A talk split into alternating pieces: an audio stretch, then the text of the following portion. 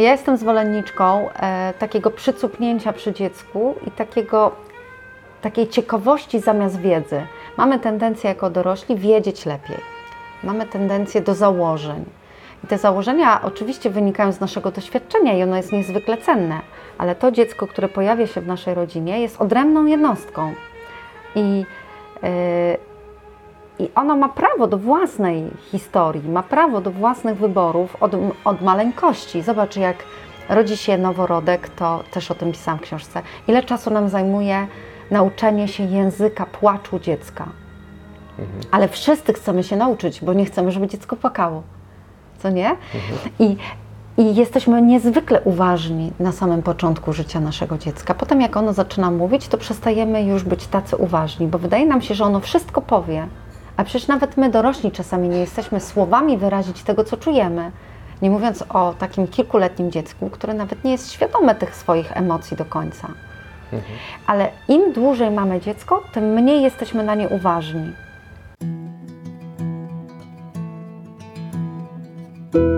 Witam Cię serdecznie, z tej strony Paweł Demc i to jest kolejny odcinek podcastu Rozmowa o zdrowiu, czyli rozmów e, z praktykami holistycznego podejścia do zdrowia, do życia.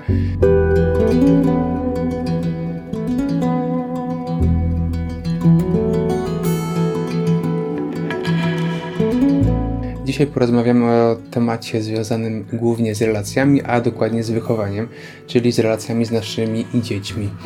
E, termin wychowania mm, jest czymś, co może mieć e, złe skojarzenia, a tak naprawdę często wiąże się z czymś takim jak e, drugi etat nauczyciela w naszym domu. Często to wychowanie opiera się na spełnieniu naszych oczekiwań, jakimi, e, jakie nasze dzieci powinny być według nas. Mm, no i to jest jakby taki podstawowy błąd poznawczy, bo właśnie w trakcie naszej rozmowy poruszymy temat tego, że dzieci mają prawo do własnej indywidualności, wolności, nie muszą być e, odtworzeniem czy obrazem e, oczekiwań, czy też e, rodziców, czy też tego, jak rodzice wyobrażają sobie, jak to dziecko powinno mm, prezentować się w świecie pod kątem tego, kim ma być. To pierwsza sprawa. Druga to to, żeby mm, umiejętnie komunikować się z dzieckiem, zapewniając mu wolność, ale jednocześnie zapewniając ten element wychowawczy, który e, jest wymagany od nas, a który pozwala nam pomagać w umiejętny sposób e, to życie naszego dziecka. Z drugiej strony też, aby zapewnić sobie element wolności i relacji z naszym partnerem, bo tutaj też porozmawiam na temat tego, jak ważne jest to, aby dziecko nie przysłoniło nam naszego życia, E, które, e, które często w przypadku relacji e, staje się skierowane głównie na wychowaniu dziecka. Iza, tak jak powiedziałem, jest autorką książki Nakarm naucz i pójść wolno i zapraszamy Was do zapoznania się z tą książką. Na końcu tego webinaru znajdziecie, a także w opisie tego odcinka znajdziecie link do E, bezpłatnego rozdziału tej książki. Jeżeli jesteście zainteresowani e, w tym szczególnym czasie początku roku szkolnego, będzie to na pewno świetna inspiracja do tego, jak e, rozpocząć nową jakość komunikacji z waszymi dziećmi, aby to życie i relacja z nimi nie, że tak powiem, nie traciła z czasem, a zyskiwała z każdym kolejnym rokiem nową jakość. Tak więc zapraszam Was do wysłuchania tej rozmowy i do zobaczenia w kolejnym odcinku. Tak więc dzisiaj moim gościem jest Izabela Antosiewicz, która jest autorką nowo wydanej książki Nakarm, naucz i pójść wolno. I dzisiaj porozmawiamy właśnie o tym, czym jest wychowanie, jak wychowywać dzieci. Całkiem nowy temat. Witaj w ogóle Iza. Cześć Paweł. Cześć. E, wydawałoby się, że temat troszeczkę odbiega od tematów, które były dotąd poruszane na Mind Body Spirit. Niemniej jednak zauważyłem taką tendencję, że rozwijamy się często samodzielnie, dbamy o swoje zdrowie, o rozwój intelektualny, duchowy, ale w pewnym momencie pojawia się w naszym życiu gość, e, na początek partner, e, później żona, mąż, e, później już się zmieniają nasze priorytety, bo nie jesteśmy w centrum, tylko się pojawia druga osoba, którą traktujemy, powinniśmy przynajmniej traktować na równi. Później się pojawiają dzieci i też to jest element, y, który wywraca często rodziny, bo nie dość, że nie można z nim za bardzo dyskutować na początku w ogóle, Taka ryba. a jednocześnie one są naszym oczkiem w głowie, więc, Mhm. więc też się priorytety zmieniają. No i tutaj też widzę właśnie u osób, które się rozwijają, że zaburza się ta, ich takie mm, spokój, które wypracowały przez lata, po prostu nie są w stanie tego ogarnąć. I tutaj pomaga nam Iza właśnie z, ze świadectwem, które daje przez swoje życie, ale także z tym, co robi na co dzień. Mm, No właśnie, Iza, e, na początek powiedz proszę, e, czym się zajmujesz i właśnie skąd, jaka jest historia powstania tej książki, Okej. Długa historia. w skrócie. to w skrócie. E, Więc zawsze chciałam napisać książkę i piszę dobrze i lubię pisać. Taka grafomańska trochę natura. E, Więc miałam marzenie, żeby napisać książkę, ale kompletnie nie wiedziałam o czym. Ja myślę, że wiele osób ma podobnie do mnie, czyli ma pragnienie pozostawienia czegoś po sobie w formie pisanej, ale mm, szuka tematu.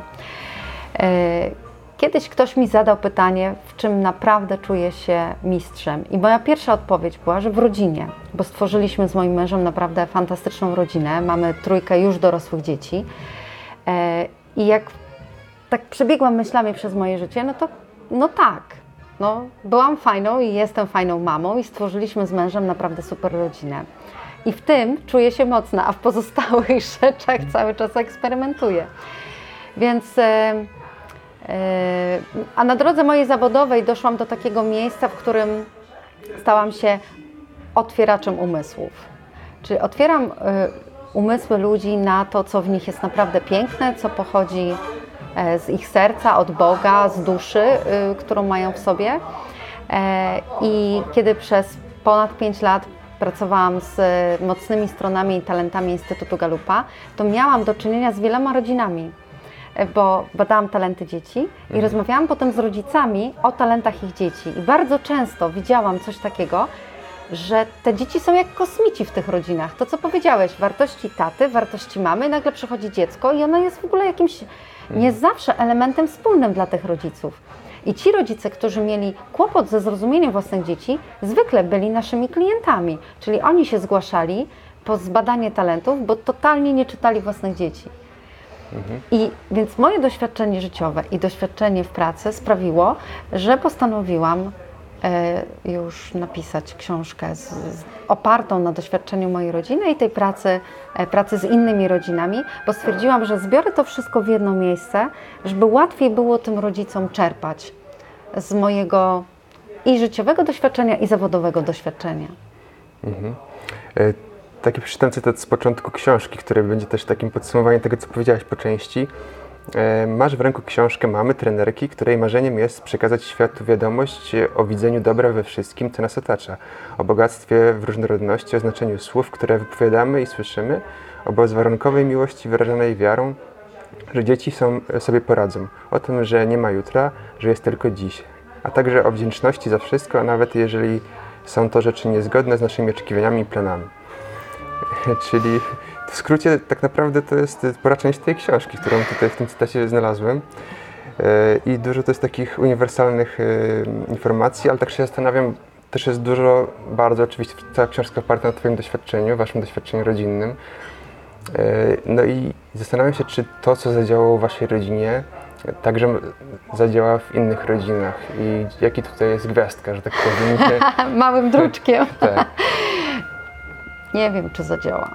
Mówię szczerze i piszę też szczerze w książce, żeby doświadczyć, spróbować tego podejścia, które myśmy e, prezentowali przez całe nasze życie, bo my uczyliśmy się naszej rodziny z naszymi dziećmi. Każde jest inne, więc też podejście mamy zindywidualizowane do naszych dzieci. I ja ciągle podkreślam, że to jest nasza historia, ale ty piszesz swoją. E, więc e, dzielę się tym, co się u nas sprawdziło, ale nie chcę być odbierana jako mentor, ekspert i wyrocznia. Że tak jak zrobicie, to na pewno wyjdzie. Daleka od tego jestem, dlatego że też pewnie zauważyłeś w trakcie czytania, że ja bardzo często odnoszę się do tego, że każdy z rodziców ma swój styl rodzicielski i każdy wnosi do rodziny swoje wrodzone talenty, wartości, doświadczenia ze swoich rodzin, z których wyszli. E, No i nie można tak kopiuj w klej przykleić. Można zainspirować do poszukiwań i ja chciałam, żeby ta książka właśnie taka była, żeby zainspirować rodziców do poszukiwań nowych ścieżek dotarcia, czy do swoich dzieci, czy do samych siebie wzajemnie. Mhm. Z jednej strony mówisz o poszukiwaniu, ale z drugiej strony e, też e, widzę, że jest taki element, e, że my cały czas czegoś szukamy, a nie widzimy tego, co, co jest e, teraz i tutaj, obok nas. I co jest już E, dobre, co już jest wypracowane, co nie? Tak. E, Nawet taki cytat znalazłem. Większość rzeczy, których pragnę, realizuję od razu, a jeżeli nie pragnę ich dość mocno, to z nich rezygnuję. Więc wolę zanurzyć się w teraźniejszości, niż zajmować się planowaniem i marzeniami. No właśnie, bo tutaj te marzenia często są takim motorem pociągowym naszych żyć. Mhm. E, Coś, co, co zawsze gdzieś tam mamy w, głowie, w sercu, coś, co nas e, ciągnie, powoduje, że chcemy do tej pracy chodzić, robić to, co robimy. E, Ale czy to nie jest z drugiej strony też jakiś rodzaj zagrożenia dla nas, że, że szukamy szczęścia na zewnątrz w tym, w tym kontekście? Ja jestem takim typem osobowości, że dla mi łatwiej przychodzi teraźniejszość niż przyszłość, więc Mhm. żeby się, żeby marzyć, Okej. to ja muszę się specjalnie nastroić do tego. Czyli dla mnie naturalne jest zanurzenie w tu i teraz, a nie marzenia, snucie marzeń. Więc to, co dla Ciebie być może jest taką nawet ucieczką od rzeczywistości, że zanurzę się w marzeniach, to dla mnie jest takim wysiłkiem, dlatego wolę być w tu i teraz. A z drugiej strony, mm, właśnie dlatego, że jestem, czuję się mocna w tym tu i teraz, to ośmielam się moim czytelnikom zwracać uwagę na wdzięczność za to, co już mają. I ośmielam się pokazać im pewne elementy ich życia, za które warto być wdzięcznym, mimo że to jest taka szara codzienność, że to jest taki kołowrotek. No, sam jesteś ojcem, więc wiesz jak jest dzień w dzień. No właśnie, tutaj też mówisz o tym, że ty jesteś takim typem osoby, która właśnie żyje w tutaj teraz, ale całkiem inna druga osoba może mieć e, inną lekkość i łatwość do, do patrzenia właśnie bardziej w stronę marzeń. Mm, I tutaj mówimy dużo właśnie o indywidualności każdej osoby, która, no i też ten przekaz z książki na tym się skupia, żeby słuchać e, zarówno siebie, jak i, jak i swoje dzieci. I teraz e, jak rozpoznać e, to dziecko, które tak naprawdę mm, no nie możemy go jakoś tak e, wprost zdiagnozować, że tak powiem, jak dorosłego. Ty Tak. mówisz, że badasz talenty wśród dorosłych, ale co wśród dzieci także da się to zrobić? Da się, od 10 roku życia, yy, 9, 10 rok życia, a to jest trochę inny test niż dla dorosłych, da się, no ale przecież jeszcze młodsze mamy dzieci. No właśnie. Prawda? No, no to jeszcze Bo- jak jest e, komunikacja werbalna, to że tak powiem, to jeszcze można coś dojść. Ale... Tak, dokładnie, ale wcześniej no, ja jestem zwolenniczką e, takiego przycupnięcia przy dziecku i takiego, takiej ciekawości zamiast wiedzy. Mamy tendencję jako dorośli wiedzieć lepiej. Mamy tendencję do założeń. I te założenia oczywiście wynikają z naszego doświadczenia i ono jest niezwykle cenne, ale to dziecko, które pojawia się w naszej rodzinie, jest odrębną jednostką.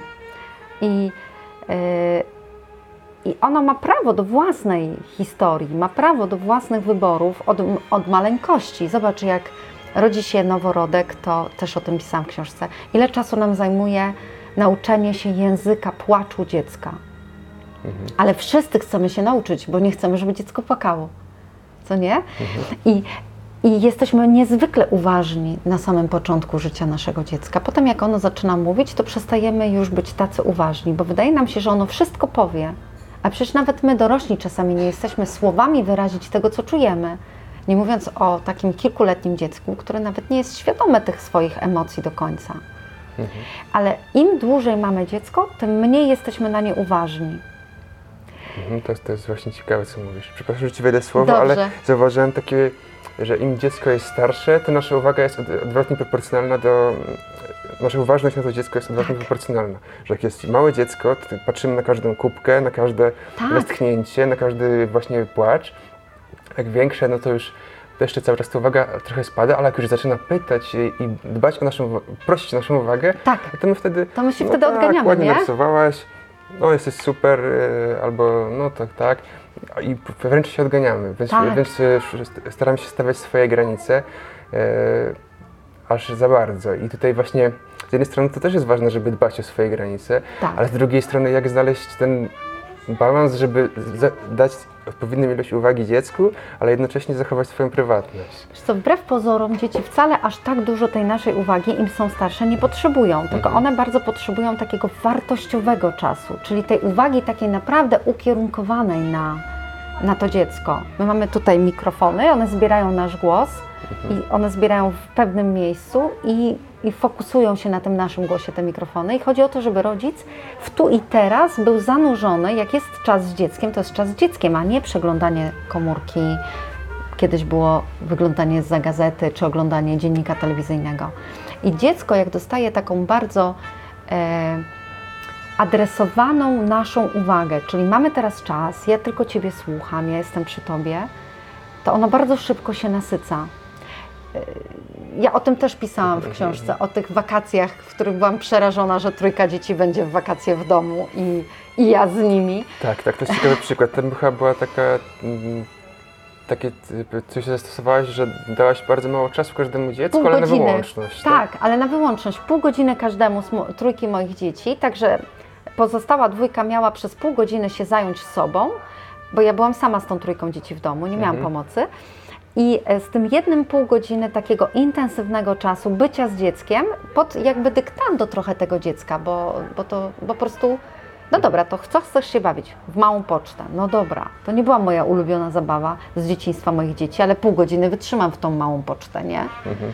a dwójka była poza tym zamkniętym pokojem, zajmowała się sobą. Więc nie mogłam tego czasu dużo więcej dać, no bo ryzykowałam, że w tym dedykowanym czasie dla jednego dziecka ta dwójka coś sobie zrobi na przykład, albo pokłóci się mocno w tym czasie. Więc to było rzeczywiście tylko 30 minut i umawialiśmy się, że wskazówki to były małe dzieci jeszcze. Zegarka będą w tym miejscu, kiedy kończymy. I to 30 minut wystarczyło, żeby Mhm. te dzieci nie kłóciły się między sobą, czyli nie walczyły o moją uwagę. W ogóle to były najlepsze wakacje w życiu nasze. Mhm. A ja to stosowałam jakieś dwa tygodnie tych wakacji, nie całe wakacje. Właśnie dlatego mówię, że ten zbiornik się niezwykle szybko przez, a przez dwa tygodnie codziennie ta, Tak. ta praktyka. No, tak się, według mnie, znaczy, tak sobie wyobrażam taki scenariusz, że tak powiem, y, z moimi dziećmi i przypuszczam, że byłoby tak, że pewnie bym zawsze codziennie musiał grać w jakiegoś Fortnite'a czy, czy coś w tym stylu. No. Y, I dzień w dzień. I, i czy, czy, ty, czy ty inspirowałaś ten, ten czas, czy właśnie Nie. w 100% dawałaś 100%. e, uwagę, e, władze, że tak powiem, dziecku, co robimy w tym momencie? No widzisz, bo jeżeli chcesz, jesteś ciekawy dziecka, Mhm. a nie chcesz go wychowywać przez te 30 minut, to towarzyszysz mu w tym, co dla niego jest przyjemne. I wtedy jeszcze masz lepszą okazję poznać to dziecko, jego talenty, jego słownictwo, Mhm. jego reakcje na przykład. No, sporo dzieci teraz gra. Nawet jeżeli będzie musiał, będziesz musiał siedzieć przy tym dziecku, kiedy ono gra, to też będziesz widział na przykład jego emocje, które towarzyszą tej grze. Co go denerwuje, co go rozwija, co go interesuje, co sprawia mu trudności. Nawet siadanie przy dziecku, które gra w grę komputerową, może być okazją do zbierania informacji o tym dziecku. Mhm. To jest, chodzi o intencję rodzica na ten czas, a No nie tak, odbędzie tak. 30 minut, No, nie? dokładnie. Tak, znaczy to jest bardzo, że tak powiem, istotna sprawa, ale z drugiej strony też widziałem, że z dziećmi też dużo pracowałaś w ten sposób, że inspirowałaś ich do poznawania nowych rzeczy, bo każdy rodzic pewnie by chciał, żeby ich dziecko próbowało tam y, właśnie powiedzmy nauczyć się grać, czy języków, y, czy różnych aktywności sportowych, Mhm. tak? Są te zajęcia pozaszkolne. Y, Jak tutaj zachować tą, że tak powiem, wolność dziecka, a jednocześnie mm, możliwość poznania czegoś nowego, bo Mhm. ja powiedzmy chcę, nie wiem, chcąc iść z synem na, na, ping-ponga, no to niego to może być abstrakcja, bo już nigdy w to nie grał, mówi, że nie chce, woli siedzieć w domu. Mhm. Więc y, jak tutaj z- spowodować, żeby chociaż dziecko za, zainteresowało się przez krótki okres chociaż czymkolwiek, Mhm. Okej, więc dziecko lubi e, w ogóle rodziców. Dziecko lubi rodziców, lubi przebywać z rodzicami, więc lubi e, przebywać e, w sytuacji takiej wspóln- wspólnoty, czyli jak ty tak intensywnie chodź, to pójdziemy w ping-ponga, no to może nie chcieć. Chociaż jak lubi spędzać z tobą czas, to będzie grał we wszystko, co mu zaproponujesz. Ale jeżeli jesteśmy na wyjeździe i wszyscy razem gramy w ping-ponga, to on sobie obserwuje, że to może być fajne i potem, kiedy mu zaproponujesz drugi raz, no to ten ping-pong może wypalić. Ale z drugiej strony, y, to, to znowu będę parła do tego, żeby to jednak wychodziło z inicjatywy dziecka. No bo przecież są dorośli, którzy nie znoszą sportu, uprawiać sportu. No jasne. Więc mogą być dzieci, które po prostu nie lubią wyzwań sportowych. Ale tata, wiesz, maratończyk, będzie chciał zrobić syna maratończyka i co robimy? Gruszki na wierzbie. Nie, ho- nie hodujemy tej roślinki, która do nas przyszła, czyli asportowy człowiek, który będzie być może wielkim myślicielem, tylko robimy z niego Lewandowskiego, bo tata jest Lewandowski. No to właśnie takie też panuje przekonanie, że dziecko albo jest do mamy podobne, albo do taty. Nie, jest E. podobne do siebie.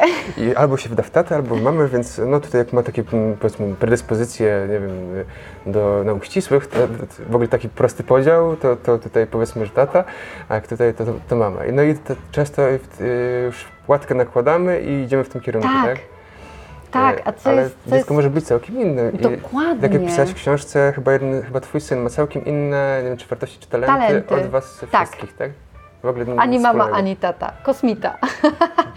Jak się Z pochylali, to się mogło wziąć? Przecież jeżeli to, to po prostu jako...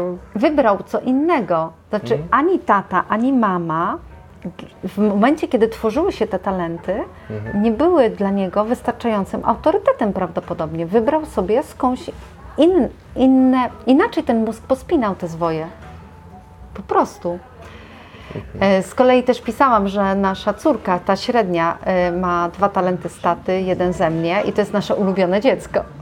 Sorry. Nie ma ulubionych dzieci, ale e, najłatwiej nam się z nią komunikować. pewno. Po prostu na, mówimy podobnym językiem, podobne wartości kryją się za tymi talentami.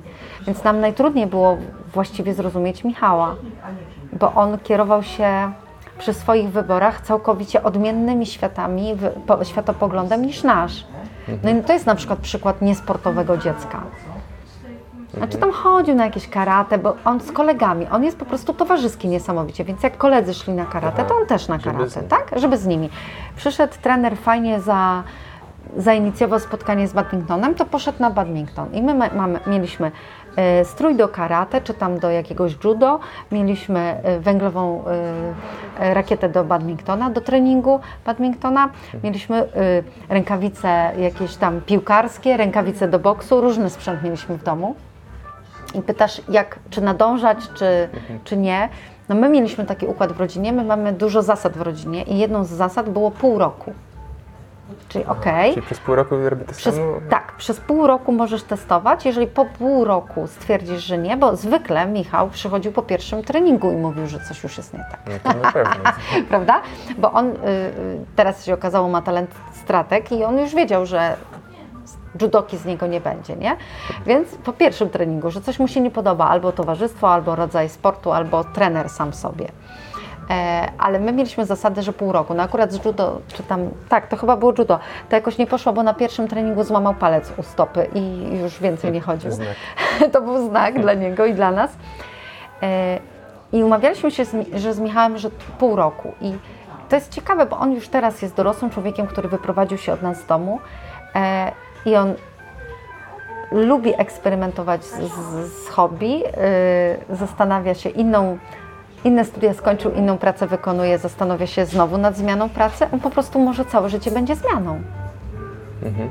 No to, to rozumiem takie podejście. Rozumiesz takie, zwłaszcza ty, prawda? Więc być może on też ma ideation a propos takiego slangu talentowego. Tak. E, więc, e, więc być może całe życie będzie zmieniał. Więc jego dzieciństwo było takie, jak będzie też dorosłe życie. Tylko wiesz, rodzice nastawieni na stałość, a dzieciak co pół roku zmienia Mhm. z dziedziny sportu, no, nie? właśnie, Coś się dzieje, e, przynajmniej. E, Co e, się przynajmniej dzieje. tak, no ale z jednej strony pozwolić dzieciom, że tak powiem, na, na wolność, ale z drugiej strony mamy szkołę, mamy takie rzeczy, które są, wiemy, że są istotne bez względu, co by dziecko robiło, na przykład nauka języków. E, I tutaj się pojawia jakiś sposób e, motywacji tego dziecka, bo to i tak się spotka z tym dzieckiem prędzej czy później. I jak tutaj dziecko, które już powinno się uczyć, a nie chce, zmotywować. Mamy te, te metodyki i marchewki, które się jak widać e, Nie nie, są, nie są zbyt dobre. To, to, Mhm. to co możemy zrobić, żeby to dziecko znalazło wartość w, tym, w tej nauce? Choć No. podstawowej, chociaż najważniejszej. No właśnie, to pytanie, czy, e, czy ona naprawdę musi się uczyć tych języków od przedszkola? W przedszkolu pewnie nie, ale przychodzą studia i matura, czy To, trzeba to coś a ja bym się boję. E, Język jest fajnym przykładem. E, Nasza Justynka przekonała się do mówienia po angielsku, kiedy zaprosiliśmy na wymianę amerykańskie dzieci, czyli nasza starsza, jej starsza siostra pojechała na rok do Stanów, a u nas mieszkały przez rok dzieci z wymiany ze Stanów Zjednoczonych. Mhm. I mieszkał u nas pewien Izajasz. Aha, czyli musiała się po prostu w tym momencie I. Izajasz ją zdenerwował, bo mnie oszukał. Mhm. I tak się zdenerwowała, że on mnie oszukał, Nie wiedziała, jak mu powiedzieć że, że z tych nerwów mu powiedziała. po angielsku. Po angielsku, no jak, bo Izajasz jeszcze dobrze po polsku nie umiał. I to był przełom w jej angielskim. Znaczy, to potem, co się wydarzyło z jej angielskim, bo ona biernie uczyła się tego angielskiego przez wiele lat, ona chłonęła. Zresztą dzieci w tej chwili mają możliwość e, uczenia się e, tych języków wszędzie. To nie jest tak, że musisz siąść i wkuć słówka grają, fora, różne inne rzeczy, ale wiesz, mają czasami, tak jak Justyna, problem z tym, że wydawało jej się, że nie dość dobrze mówi, czy myśli po angielsku, więc się nie odzywała. No i na tym zdenerwowaniu, który miała w sobie, uruchomiła to, tą komunikację i dla, na przykład dla niej przełomowym w nauce języków było mieszkanie obcokrajowców w naszym domu, czyli ona znalazła w tym sens. Mhm. No to jest y, oczywiście I ja mam taki drugi przykład u znajomych, że też chłopiec, rodzice tak ambitni, żeby on się uczył tego angielskiego i tak dalej. No on tak sobie podchodził, no wiesz, dzieci, jak je do czegoś popychasz, to one mają taki naturalny opór bardzo często. no, Więc zabrali go na kolację ze znajomym, który mówił tylko po angielsku, więc wszyscy przy stole mówili tylko po angielsku. I on wrócił do domu i mówi tak, wiecie co, fajnie, że mnie zmuszacie do tego angielskiego, bo ja wszystko rozumiałem. No. To, to, to, tutaj też zaobserwowałem taki, taki element, że po prostu jeżeli dziecko nie znajdzie wartości w tym, tym co robi, to, to nie, nie zainteresuje się. U mnie przed dzieci Dokładnie. przez wiele lat nie, nie chciały w ogóle rowera ruszyć. Miały już chyba kurde, do 10 lat. Na rowerze nie miały jeździć. Ja też nie chciałem ich z tym kijkiem ganiać. No, Dałem mi hulajnogi. Ale przyszedł jakiś taki dzień, że nagle wsiadły i zaczęły jeździć na tym rowerze po, po, po, po prostu, nie? I bez, bez tego całej tej procedury i że dziecko musi jeździć od, od młodych lat, nie? Te- Podobnie z nauką. Widzisz, e, są e, nauka, edukacja, program edukacyjny to jest system, który chce e, nauczyć dzieci wszystkich rodzajów przedmiotów, tak? I przyrodniczej, ścisłej, i językowej i tak dalej. No ale przecież z nas też każdy ma jakąś dziedzinę, w której bardziej. A w szkole musisz być wiesz, doktorat z WF-u musisz mieć czasami, nie?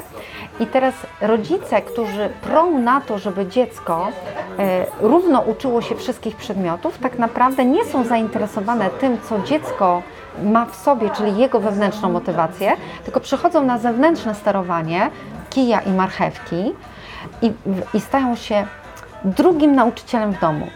O tym też piszę, że, że, że żebyśmy nie stawali się drugim nauczycielem w domu, żebyśmy byli wsparciem dla dziecka po szkole, tak jak jesteśmy dla siebie małżonkowie wsparcie dla współmałżonka po pracy na przykład.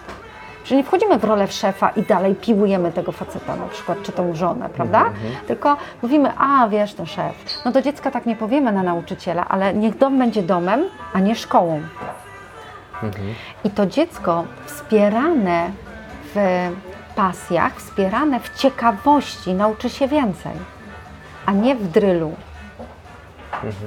No tak, tutaj to zauważyłem, że czytałem w historii waszej, że w ogóle jeżeli chodzi o samą kwestię szkoły i jakieś motywacje dzieci, daliście im w ogóle wolną, znaczy wolną, Totalnie. Wolna wola i wolność wolę i pełna. żadnej kontroli nad tym, co, co się dzieje w szkole i odpowiedzialność pełną za to, Tak. za, za naukę. Tak. Bez wnikania, jakie tam są oceny i tak, Tak. dalej. I to od samego początku, od Tak, pierwszej właśnie klasy? tak. Bez właśnie, pomocy?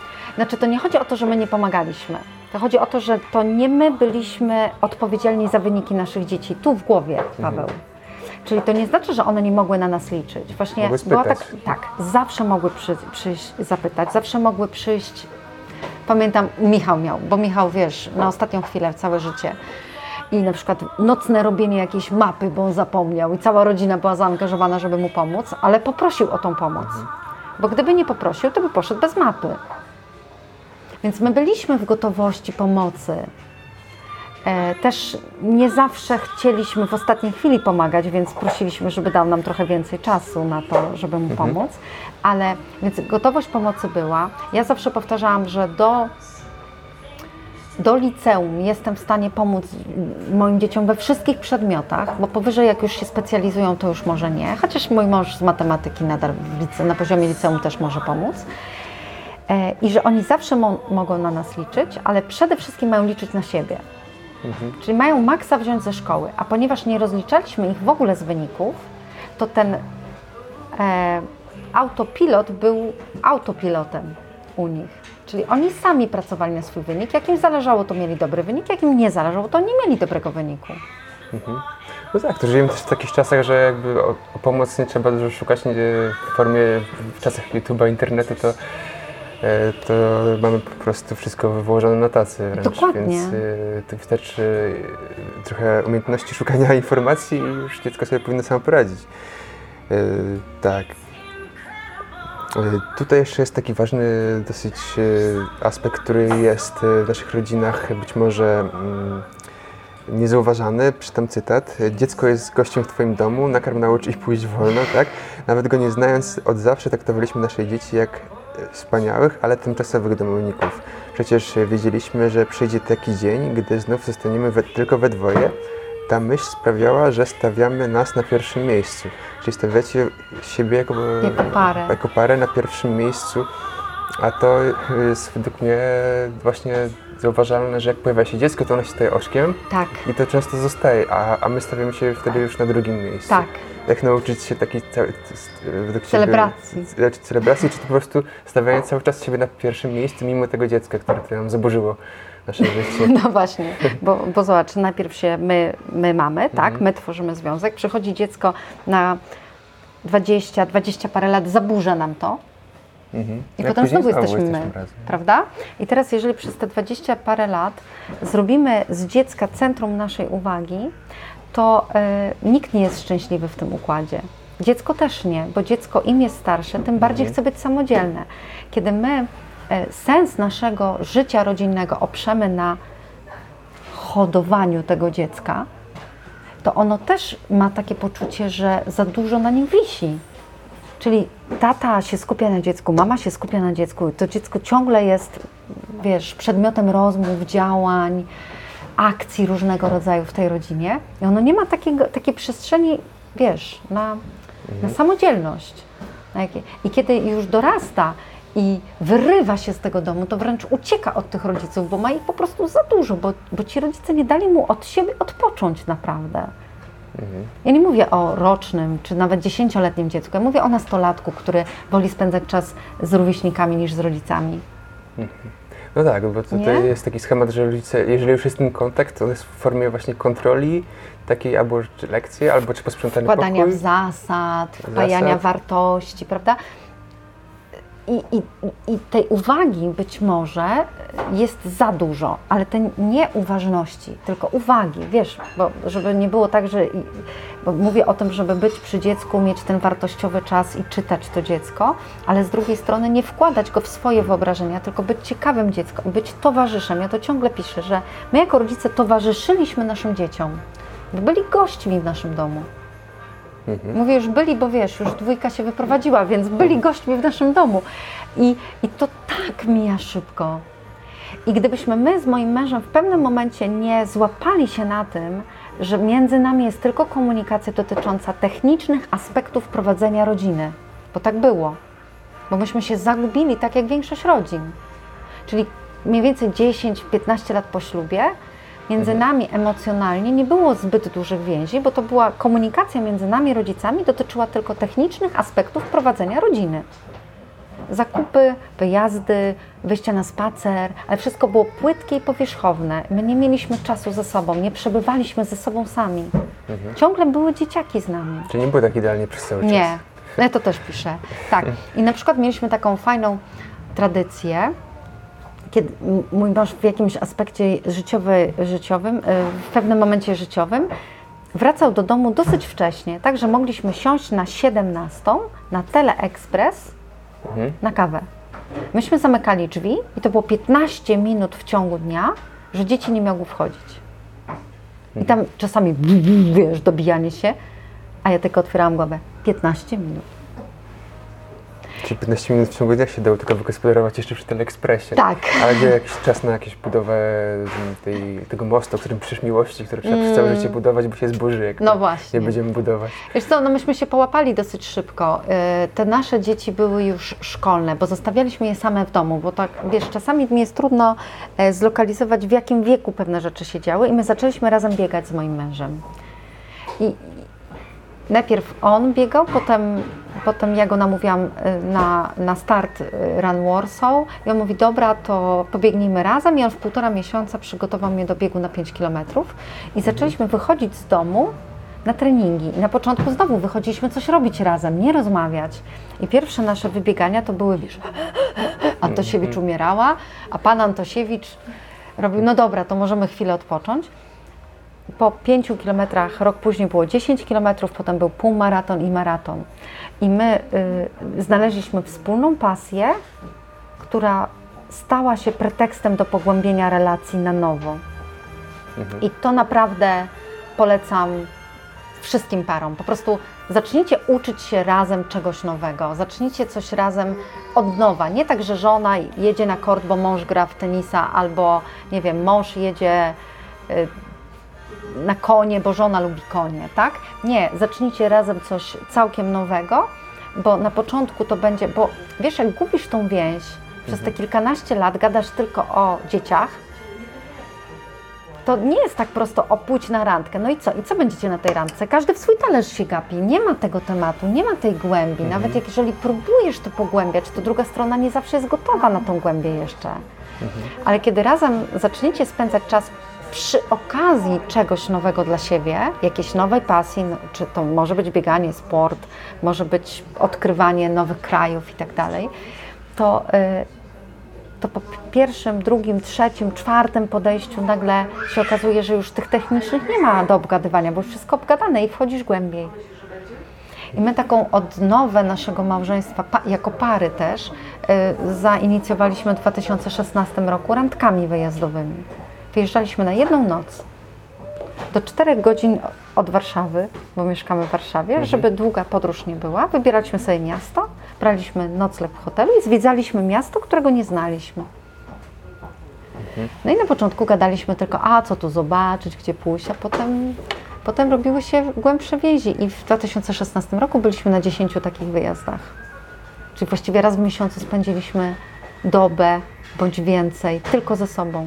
Mhm. Czyli znowu ten czas, y, nawet krótki w perspektywie miesiąca, ale w pełnej ważności dla siebie. Tak. Mm. To, to też jest taki, e, taki może być problem dla par, które powiedzmy łączą się e, na bazie powiedzmy hormonów jeszcze w młodym wieku, a tak naprawdę często jest tak, że żyjemy w rodzinach całkiem innych, znaczy w parach, które są całkiem inne talentowo, tak? Tak. E, Sprzeczne wartościowo, nawet po części, tak? E, I tutaj to później to wychodzi z czasem, ta, ta Tak. różnica i wtedy e, znalezienie tego mm, sposobu rozmowy, tematów do rozmowy czy, czy wspólnej pasji nie jest takie proste i w ogóle przebywanie z tą osobą, która e, już minął ten czas, dzieci się pojawiły, jak, jak na, na nowo według Ciebie można odnaleźć siebie, poznać siebie po latach, kiedy już jesteśmy dojrzali na tyle i nie, nie, tym motorem nie, nie jest namiętność, tylko, tylko dojrzała miłość. Mhm. Super pytanie. Po pierwsze, jestem zwolenniczką teorii, że pary łączą się po wartościach. Czyli system wartości jest zbieżny i dlatego te pary w ogóle ze sobą funkcjonują na początku też. Tak? Tak? Czyli, e, bo w momencie, kiedy mamy totalnie różne wartości, to raczej nie będziemy się decydować na długoletni związek. To jest moja intuicja. Ja, ja nie wiem, czy są na ten temat jakieś Wartości się badania. w sumie z czasem zmieniają, ale Tak. w rodzinie to... Ale wtedy, kiedy decydujemy o tym, y, żeby z tym człowiekiem iść przez życie, to te wartości gdzieś tam mamy spójne. Światopoglądy mamy spójne, bo, bo po prostu no, nikt nie bierze sobie wroga do łóżka, powiem tak trywialnie, tak? E, No i teraz po wielu latach te, jesteście ugotowani jako para, jesteśmy ugotowani jako para od zimnej wody żaby, wiesz, ten eksperyment, że jak wrzucisz żabę na wrzątek, to wyskoczy, ale jak powoli podgrzewasz garnek, to, to się ugotują. I to jest właśnie ta historia małżeństw, czyli była namiętność, była miłość, było wszystko, co nam potrzeba, a potem to chłod, ten, ten związek stygł powolutku. To nie było zamrożenie, on stygł powolutku i e, oddalaliśmy się powoli. I to, w jakim miejscu jesteśmy teraz, jest wynikiem wielu lat zaniedbań, wielu lat ochłodzeń, wielu wyborów, że wybieram, nie wiem, godzinę na Facebooku zamiast godzinę trzymać rękę za żonę, żonę za rękę. I teraz co zrobić, żeby wrócić? Przede wszystkim, i mój pierwszy sposób, który mam w głowie, przypomnieć sobie, w kim się zakochałem. Co w tej kobiecie mnie urzekło wtedy? Bo pa pamiętaj, że jak my się spotykamy, no to oczywiście jest flirt, jest jakaś gra, ale przecież jak już się decydujemy na całe życie, spędzać z kimś całe życie, no to wybieramy i mamy jakiś taki swój kanon tego wyboru. Czyli wiemy dlaczego to jest moja żona i wiemy dlaczego to, był, to jest mój mąż, tak? Więc wracamy do tego dlaczego i staramy się na nowo to zobaczyć. Bo zwykle jest tak, że pociągają nas przeciwności, nie? Czyli ja jestem nerwowy, a ona była taka spokojna, a po 10 latach małżeństwa czy 15, Boże, flaki z olejem ta kobieta, denerwuje mnie, że jest taka spokojna, nie umie podjąć decyzji, nie ma własnego zdania. No, ale to Nie? też pojawiają też talenty, że jeżeli poznamy swoje talenty, to będziemy bardziej w stanie zrozumieć chyba drugą osobę, co Tak. ona ma w ogóle do powiedzenia, co wyraża, bo no, tam był taki przykład z kolorem brązowym, bo może Tak. mówić y, całkiem... Miś, czekolada i, i coś innym, innego, mówić nie? coś innego my tego nie rozumiemy. Tutaj to słuchanie to na pewno jest istotne, ale w kontekście właśnie talentów tutaj to też polecam. Tak, y, poznanie talentów w ogóle daje y, takie rozumienie i języka, i stylu y, postrzegania świata. Y, myśmy nasze talenty z Piotrem spadali w 21 roku naszego małżeństwa i to było dla mnie odkryciem, że mój mąż lubi być sam. Bo, bo ja nie lubię być sama. Dla mnie bycie w samotności jest skazaniem mnie za jakieś grzechy. E, nie lubię. Ja, ja w samotności się gubię. Nie mam co zrobić ze sobą, bo wiesz, mój mózg wariuje, bo lubi ludzi. E, a mój mąż bardzo lubi być samotny. On ma talent intellection i on lubi sobie przemyśliwać. I on nigdy nie jest sam, bo on jest cały czas ze swoimi myślami. I to było dla mnie ja byłam w szoku, bo ja to odbierałam przez moje talenty, przez pryzmat wady mojego męża, że on nie lubi ludzi, że on ucieka od ludzi. Ja nie rozumiałam, że można mieć talent do bycia samemu ze sobą. I Jak to pogodziliście? Jak to pogodziliśmy? Znaczy, ja się wycofałam z tego mojego atakującego łu, że będziemy tutaj, chodź, pójdziemy do znajomych i tak dalej. Wycofałam się z tego i zaczęłam towarzysko rozwijać się samodzielnie. Czyli pozwoliłam sobie na to, bo wiesz, my mamy oboje, my tak slangiem, możemy tak na grupie slangiem talentowym rzucać. Oboje mamy o co relatora, czyli bardzo lu- lubimy być tylko ze sobą, ale jednocześnie ja bardzo lubię być, poznawać nowych ludzi i tak dalej. I całe życie mówiłam do mojego męża, chodź ze mną, a on mówi, idź sama, bo on chciał tej chwili samotności. A ja mu mówiłam, przyznaję się bez bicia, że sama będę chodzić, jak będę wdową. Co na pewno go bolało. E, I czułam, zostawałam w domu z nim, ale nie czułam się w tym szczęśliwa. Czyli z jednej strony nie pozwalałam sobie na moje własne życie towarzyskie, bo z jakiegoś powodu chciałam jego wciągać w to życie towarzyskie, a z drugiej strony raniłam go, bo niezadowolona siedziałam z nim w domu. No właśnie. No i w momencie, kiedy zobaczyliśmy na wyniku naszych talentów, że po prostu jesteśmy mega różni, jeśli chodzi o życie towarzyskie, to ja jeszcze więcej szukałam okazji do spotykania jak największej ilości ludzi w mojej pracy, czyli wystąpienia publiczne, spotkania i tak. I ładowałam tam akumulatory i przestałam mieć ochotę na to, żebyśmy my z mężem musieli gdzieś wychodzić, bo ja sama wyszłam po prostu. Już w pracy miałaś tyle wyjść i kontaktów, że już Tak. domu y, siłą rzeczy nie potrzebowałaś dalszego. Czasami był taki maraton tych spotkań, że wracałam do domu i ja mówię, jak było? Ja mówię, nie pytaj. A on mówi tak, uuu, limit słów wygadany.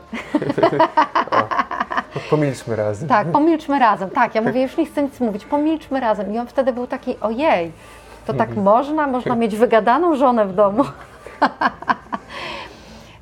Więc bardzo polecam.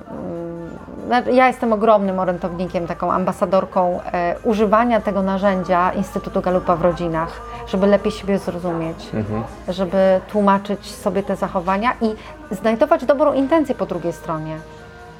Tak, Bo tak. ja myślałam po prostu, że on nie lubi ze mną wychodzić, wiesz? Nie przyszło mi do głowy, że on po prostu w ogóle lubi ma. być sam, że tak ma. Dokładnie. I próbowałam go zmienić przez te 21 lat. No właśnie, i w tym momencie, jak, jak e, pojawiają się takie konflikty, których niezrozumienie, to też pojawiają się emocje, ale mogą być źródła całkiem inne e, w tym. Z emocjami to w sumie nie ma, e, ciężko jest, że tak powiem, kontrolować w jakikolwiek sposób. I nawet też tutaj, mam taki z książki. Zwykło się mówić, że, że ktoś lub coś nas denerwuje, ale wiesz już pewnie, że to nieprawda. Sami to sobie robimy. Reagujemy wybuchami emocji, bo one są barometrem tego, co dzieje się wewnątrz. Y, No właśnie. y, Tak naprawdę to, to te emocje są czasami nie do uniknienia i, Tak. i one się po prostu pojawią. Y, I tylko jest druga kwestia, czy bardziej iść w kierunku, nie wiem, przewidzenia tych emocji, kontroli, czy może przyjęcia, że one się wydarzą i jakoś y, załagodzenia tego stanu po tych emocjach, bo y, to, to jest coś, co i tak będzie w naszym życiu. Emocje nam towarzyszą i im bardziej dotykają naszych głębi, naszych wartości, tym bardziej są em, wybuchowe. Czyli po wybuchu możemy poznać u siebie, ja mówię o siebie, bo to najpierw trzeba zacząć od siebie z tymi emocjami. Czyli jeżeli coś wewnętrznie, jakiś bodziec zewnętrzny irytuje Cię bardzo mocno, to znaczy, że ten bodziec poruszył bardzo ważną dla Ciebie rzecz w Twoim wewnętrznym życiu. Bo zobacz, jest tak, jest bodziec, to jest, on jest obojętny emocjonalnie. Coś się wydarzyło, no nie wiem, stłukła się szklanka, nie? I informacja o tym bodźcu przechodzi przez Twój system wewnętrzny i porusza takie niteczki. Zaczyna grać melodię ta szklanka. Na przykład Twojej mamy, która kiedyś Cię zbiła za zbitą szklankę. Na przykład. Albo e, ten dźwięk przypomina Ci dźwięk szyby, która kiedyś spadła na Ciebie i pokaleczyła Cię. Albo słyszałeś w dzieciństwie, że jesteś niezdarą. I właśnie wraca Ci to przekonanie od samym sobie, że jesteś niezdarą. Jesteś już dużo większym chłopcem, ale to jest wciąż zapisane. I ten dźwięk szklanki biegnie po tych wszystkich Twoich przekonaniach, doświadczeniach i te, tym wszystkim, co jest zebrane w Twoim wnętrzu, którego tak naprawdę nikt nie zna do końca. Więc i produkuje emocje. Może produkować taki olewczy, a nic się nie stało, a może produkować wewnętrzny dialog. Znowu jestem nieda- niezdarą. Jestem dorosłym facetem, a znowu upuszczam szklanki, nie? I, I bijesz sam w siebie. Jesteś zły. Na co? Bo co jest ciekawe, to produkuje jakąś emocję i to jest, emocja jest odzwierciedleniem Twojego zewnętrznego świata i potem ona wychodzi z Ciebie w postaci jakiejś reakcji na tą szklankę. Szklanka nie jest niczemu winna. Ona tylko sprowokowała jakiś cykl myślenia o tym wszystkim, co się wydarzyło i produkuje de facto Twój wewnętrzny świat emocji, a nie ta szklanka. A Ty jesteś zły na szklankę. Że ona spadła, że ona się stłukła, nie? Więc emocje są obrazem wewnętrznego świata osoby, która produkuje emocje. I teraz, jeżeli popatrzysz sobie w konflikcie z drugą osobą, czy z nastolatkiem na przykład, idzie nastolatek i wywala na, na ciebie jakąś burzę emocji, to to nie są emocje dedykowane do ciebie. To są emocje, które pokazują, co się w nim dzieje. Pokazują burzę hormonów, pokazują, że musi sobie wybrać światopogląd, pokazują być może ból, że musi się odłączyć od rodziców i już nie będzie nigdy fajnie. Nie wiemy, co we wewnętrznym świecie się wydarzyło, że taka emocja się wyprodukowała, a chcemy walczyć z emocją, z produktem wewnętrznego świata, a nie zastanowić się, co ją wyprodukowało. I my czasami jako rodzice jesteśmy bodźcem dla nastolatka. Jesteśmy obojętni emocjonalnie, ale wywołujemy jakąś falę w nim, a potem walczymy z emocją, która jest tak samo obojętna jak ten bodziec tak naprawdę. Ok? Więc odpowiadając na Twoje pytanie już, bo tak zrobiłam wykład o tych emocjach, ale e, tak technicznie. Najprościej będzie, kiedy widzisz zdenerwowaną czy jakąś rozemocjonowaną osobę naprzeciwko siebie, powtarzać sobie tak na głowę, że to jest o niej, a nie o mnie. Że to, co widzisz, jest o tej osobie, to ona z czymś sobie nie radzi, a nie, że to jest o tobie i ona ciebie ocenia w jakiś sposób i, e, i coś ci chce dowalić tą emocją albo coś takiego zranić. Nie, ona rani sama siebie tą emocją tak naprawdę. Nie? I to, mnie to bardzo pomagało. Z, zachować dystans, nie wchodzić w te. Bo, bo wiesz, No to jest to jest pomocne, fala, bo to jest takie, takie kwestia, że czy ta emocja, którą teraz przeżywam i ten problem, który rozpatruję, czy on będzie za 10 lat tak samo O istotny? tak, no to też o tym, tak, Tak, czy, to, czy to jest w ogóle istotne, tak? To... Tak samo jak mówiliśmy o, tej, jutro. o tym czasie w parze dla wzajemnie, tak? Czyli e, czy, czy, czy rzeczywiście 100% naszej uwagi powinno skupiać dziecko, które kiedyś się przecież od nas i tak wyprowadzi. Zrobić sobie tą perspektywę 20-30 lat i czy teraz to rzeczywiście nie znajdziemy tych 15 minut albo 10 minut na samotny spacer, albo naprawdę nie chcemy zadbać o nas teraz raz w miesiącu? Bo, bo za 30 lat tego dziecka już nie będzie, nie będzie problemu, naprawdę. Te problemy się wyprowadzają. Jak nie za następnej klasy, przynajmniej będzie rok dłużej, nie? Więc dwie sprawy pieczenie na jednym ogniu, Tak, dokładnie. więc nie ma co się przejmować. Mhm. Mm. Tak. E, No dobrze. e, Co tam jeszcze wyczytałeś? E, Tak właśnie dużo piszesz na temat tego, nie wiem czy to już, to nie mówiliśmy po części, ale żeby dzieci koncentrować się na tym, co robią dobrze, a nie na, Tak. na swoich błędach, a to jest całkowicie odmienne do tego, co system edukacji nam pokazuje, Tak. czyli jakby skupia się na błędach i poprawiamy błędy, żeby wy, wyrobić tą normę.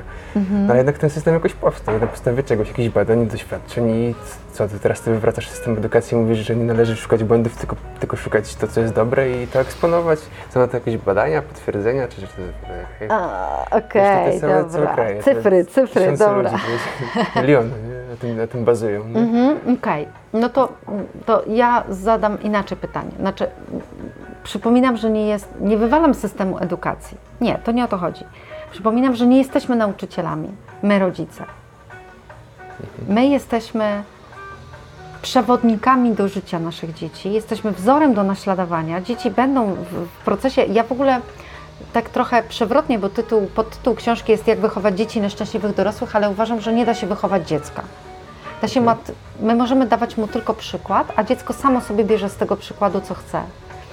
I podobnie y, powinno być w naszej relacji z dzieckiem versus szkoła. Szkoła zrobi, co zechce. Jest, są już systemy szkolne, które też skupiają się na mocnych stronach. Zresztą dowody są właśnie w tym programie, którym ja pra- pracowałam przez wiele lat, e, czyli Instytut Galupa. E, są dowody na to, że skupianie się na mocnych stronach jest bardziej efektywne. Czyli być może system edukacji się myli. Czyli dlaczego się myli? Uwaga, wielka spiskowa teoria dziejów. Żeby produkować ludzi, którzy nie myślą. Bo łatwiej się nimi zarządza. Więc pytanie, czy naprawdę chcemy od początku nasze dziecko skupiać na jego brakach? Jeżeli to się w ogóle nie opłaca rozwojowo i na to dowodów jest dużo, naukowych, liczb. I teraz ja nie chcę zmieniać systemu szkolnego. Ja bardzo szanuję nauczycieli, szanuję y, to, co robią i, e, i to, że w ogóle wyręczają nas rodziców z tej edukacji. To jest, to jest mega dobre i fajne, bo jakbyś musiał te dzieci wszystkie nauczyć w domu, teraz mieliśmy próbkę w pandemii, to wiesz, jak było, nie? Ale y, więc ja bardzo cenię sobie, że nauczyciele przekazują wiedzę akademicką naszym dzieciom w prosty, przystępny sposób. Tylko my, rodzice, nie jesteśmy nauczycielami, nie jesteśmy przedłużeniem szkoły. My mamy przygotować te dzieci do życia, do wyborów, do dokonywania zmian, do podejmowania decyzji. I jak możemy ukształtować taką świadomą siebie jednostkę, rozmawiając z nią całą dobę o jej błędach? To on jest świadomy tylko tego, co nie domaga. I kiedy przychodzą do mnie dorośli i pytam, no dobra, to w czym jesteś dobry, to oni nie wiedzą. Bo całe życie wszyscy im tłumaczą, w czym są niedobrzy. I ta metoda, którą ja propaguję tak na co dzień, to jest ta metoda zielonego ołówka i ona jest sprawdzona edukacyjnie, czyli jeżeli pokazujesz mózgowi ucznia, co już wychodzi dobrze, to on ma tendencję do rozwijania się bardziej, bo wie, że ten etap jest zaliczony i jest ciekawy kolejnego etapu. A kiedy podkreślasz tylko błędy, ortograficzne na przykład, to taki uczeń wie, że cały czas jeszcze niedobrze pisze, a nie, że czasem zdarza mu się błąd. No Właśnie i teraz to, to jest y, taki y, weszła, że tak powiem, idea, która y, zauważa, że jeżeli uczeń, że tak powiem, w ten system się poch- pochyli kark nad tym systemem i będzie te błędy poprawiał i to, w czym nie jest dobry, będzie starał się wyrównywać i de facto będzie miał ten czerwony pasek same piątki, Tak, to de facto system wygrał i, i ten człowiek stał się osobą w pewien sposób bezmyślną, bo poświęca energię na to, na co powinien. Tak. Czyli w zasadzie osoba, która ma na tym świadectwie duże dysproporcje, no to... to dobrze to świadczy dobrze o jej osobowości. świadczy. Tak, tak. Zresztą mówi się o przekleństwie czerwonego paska. Takie osoby, y, takie dzieciaki lądują u mnie z pytaniem, to co ja mam studiować? Do czego się nie dotknę, wychodzi dobrze. To co tak naprawdę? Czerwony pasek, ja to chyba napisałam nawet, czerwony pasek jest świadectwem, że dziecko dobrze porusza się w systemie. Mhm. Jest dobre w systemie. To wcale nie znaczy, że ono jest genialne w jakiejś dziedzinie. To tylko znaczy, Mhm. że ograło system. Że wie, czego dorośli od niego oczekują i spełnia ich oczekiwania. Nawet właśnie tutaj mam świetny cytat w tym O. temacie. E, Wydaje się, że mamy rację, więc tłumaczymy po polsku, o co nam chodzi. Grzeczne dzieci od razu chwytają rodzicielską intencję, są posłuszne i rosną, ciesząc rodziców i system społeczny, który sami tworzymy. Złamane karki naszych dzieci to karni pracownicy zgadzający się na mobbing w pracy czy inny przejaw niesprawiedliwości w życiu. E, I drugi, zrozumienie dialektu każdego człowieka, rodziny, członka rodziny to moje podstawowe zadanie komunikacyjne na tej ziemi. To jakby w uzupełnieniu. Tak. Ale to, to, to jest też istotne, że to później się przynosi na nasze życie Tak. w, w pracy, Dorosłe. w dorosłe, I, Dorosłe. i posłuszność taką także w, w, tych, w tych sytuacjach, gdzie już to nasze życie się bardziej tutaj. Ja, e, ja miałam niedawno rozstrzyga. taki wywiad i w trakcie wywiadu z Justyną Krawczyk e, u, tak spontanicznie w, w rozmowie wyszło, że po prostu my rodzice mamy założyć pierwszy fan klub naszego dziecka. Fan klub. Nie uwielbienie własnego dziecka, nie centrum życia wokół dziecka, tylko wiedzieć, w czym jest dobre i założyć fan klub. Dopingować w ty, go w tym, w czym jest naprawdę dobre. Świat powie naszym dzieciom dokładnie, w czym nie domagają. Naprawdę nie musimy się o to martwić. Wszyscy im powiedzą, w czym, czego, czego dobrze nie robią, więc mówmy im, co robią dobrze. I podkreślajmy to. Okej, e, tak więc już wiemy, w czym, w czym może być problem, ale teraz gdzie szukać wsparcia. Ty na pewno takie wsparcie oferujesz.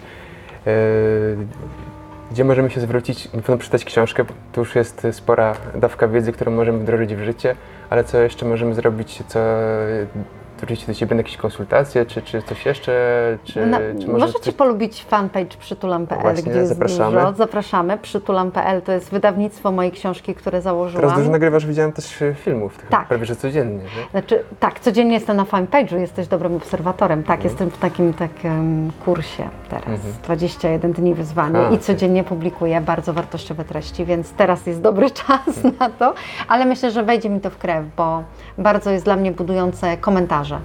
E, ostatnio na przykład e, mówiłam o tym, że nigdy nie dzwoniłam do moich dzieci na koloniach. I wiesz, jaka burza się fajna e, dyskusji pod spodem rozpętała. Mhm. No bo to jest trochę takie kontrowersyjne. Matka, która nie dzwoni do dzieci, nie? No To właśnie. co? Nie dba, nie kocha, nie tęskni. Dziecko jak ma telefon, to może zadzwonić. Nie? Tak. I mu tą wolność dajemy. Tak, A jak ma tą chwilę, dwa tygodnie braku kontroli, no to chyba powinno z niej korzystać. Nie? na przykład. Ale to nie dla wszystkich rodziców jest takie oczywiste. No, szczególnie jak są pierwsze kolejne, to już e, sobie zdaję sprawę. Sam, Tak. sam byłem zaniepokojony, co tam się dzieje. Dokładnie. Szczególnie, że córka miała chyba tylko wyznaczony jeden dzień w tygodniu na dostęp do telefonu, czy jakoś tak? No. Czy, czy... I musiała sobie poradzić. No a po co wysyłamy na kolonię? Po samodzielność. No właśnie. Tak? Czyli to świetnie, że musiała sobie poradzić bez statusia tyle czasu. Okej? Więc zapraszamy na przytulam.pl y, i na stronę internetową i na fanpage. Y, oczywiście zapraszam do, mojego, do kontaktu ze mną. Nawet w książce podałam adres mailowy, bo, bo chcę słuchać tego, co czytelnicy, no tego na przykład, co Ty wy- wyłapałeś esencję z tego, co czytałeś, więc chętnie e, odpowiem na wszystkie maile. Na razie jestem początkującą pisarką, więc nie mam sekretarki, która będzie odpowiadała za mnie, al- a nie autorespondera. Zapraszam też e, na stronę www.przytulam.pl, na której e, w, trzecim, w ostatnim kwartale tego roku e, pojawi się kurs online z ćwiczeniami rozszerzającymi tematykę książki. Czyli będzie tam e, 25 modułów, w których będę być może jeszcze uzupełniała wiedzę, która jest w książce, która jest taka w postaci takiej inspiracji i będą dodatkowo ćwiczenia dla rodziców, którzy chcieliby wdrożyć, sprawdzić, doświadczyć w swojej rodzinie tego, co się wydarzyło w naszych rodzinach. W mojej rodzinie to, e, to będzie, będzie taki kurs online dostępny. No i oczywiście e, ja uwielbiam pracę z ludźmi, więc jeżeli chcecie mnie gdzieś zaprosić, na przykład z książką e, i posłuchać moich inspiracji, no teraz w dobie koronawirusa może mniejsze spotkania, e, czy zaprosić do siebie, tak jak Ty zaprosiłeś mnie teraz do siebie, do wywiadu, to, to jak najbardziej, dlatego że ja strasznie chcę dotrzeć do rodzin z tym przesłaniem, e, żeby, żeby wzmacniać dzieci, żeby już, żeby podkreślać to, co w nich jest dobre e, i puszczać wolno siebie i dzieci. Tak, zapraszam szczególnie. I ty, i ty chyba także pracujesz z całymi rodzinami, tak? Że można spotkać się z całą rodziną, przedyskutować w ogóle Tak. tę całą sytuację, która tu się dzieje. Yy, I też według mnie to w ogóle był super pomysł, gdybyś nagrała audiobook, bo bardzo pięknie opowiadasz i gdybyś to przeczytała, to, to, to będzie... E, I widzisz, i włącza mi się teraz coś od razu, i tak od razu, bo wiesz, ja mam, ja tak szeleszczę, fajnie mówię, ale jak czytam samą siebie, to mam wrażenie, że mam jakąś wadę wymowy i widzisz, skupiam się sama na słabych stronach, Widzisz. ale może znajdę kogoś, kto przeczyta to jeszcze lepiej niż ja. Tak. To jest jakaś myśl.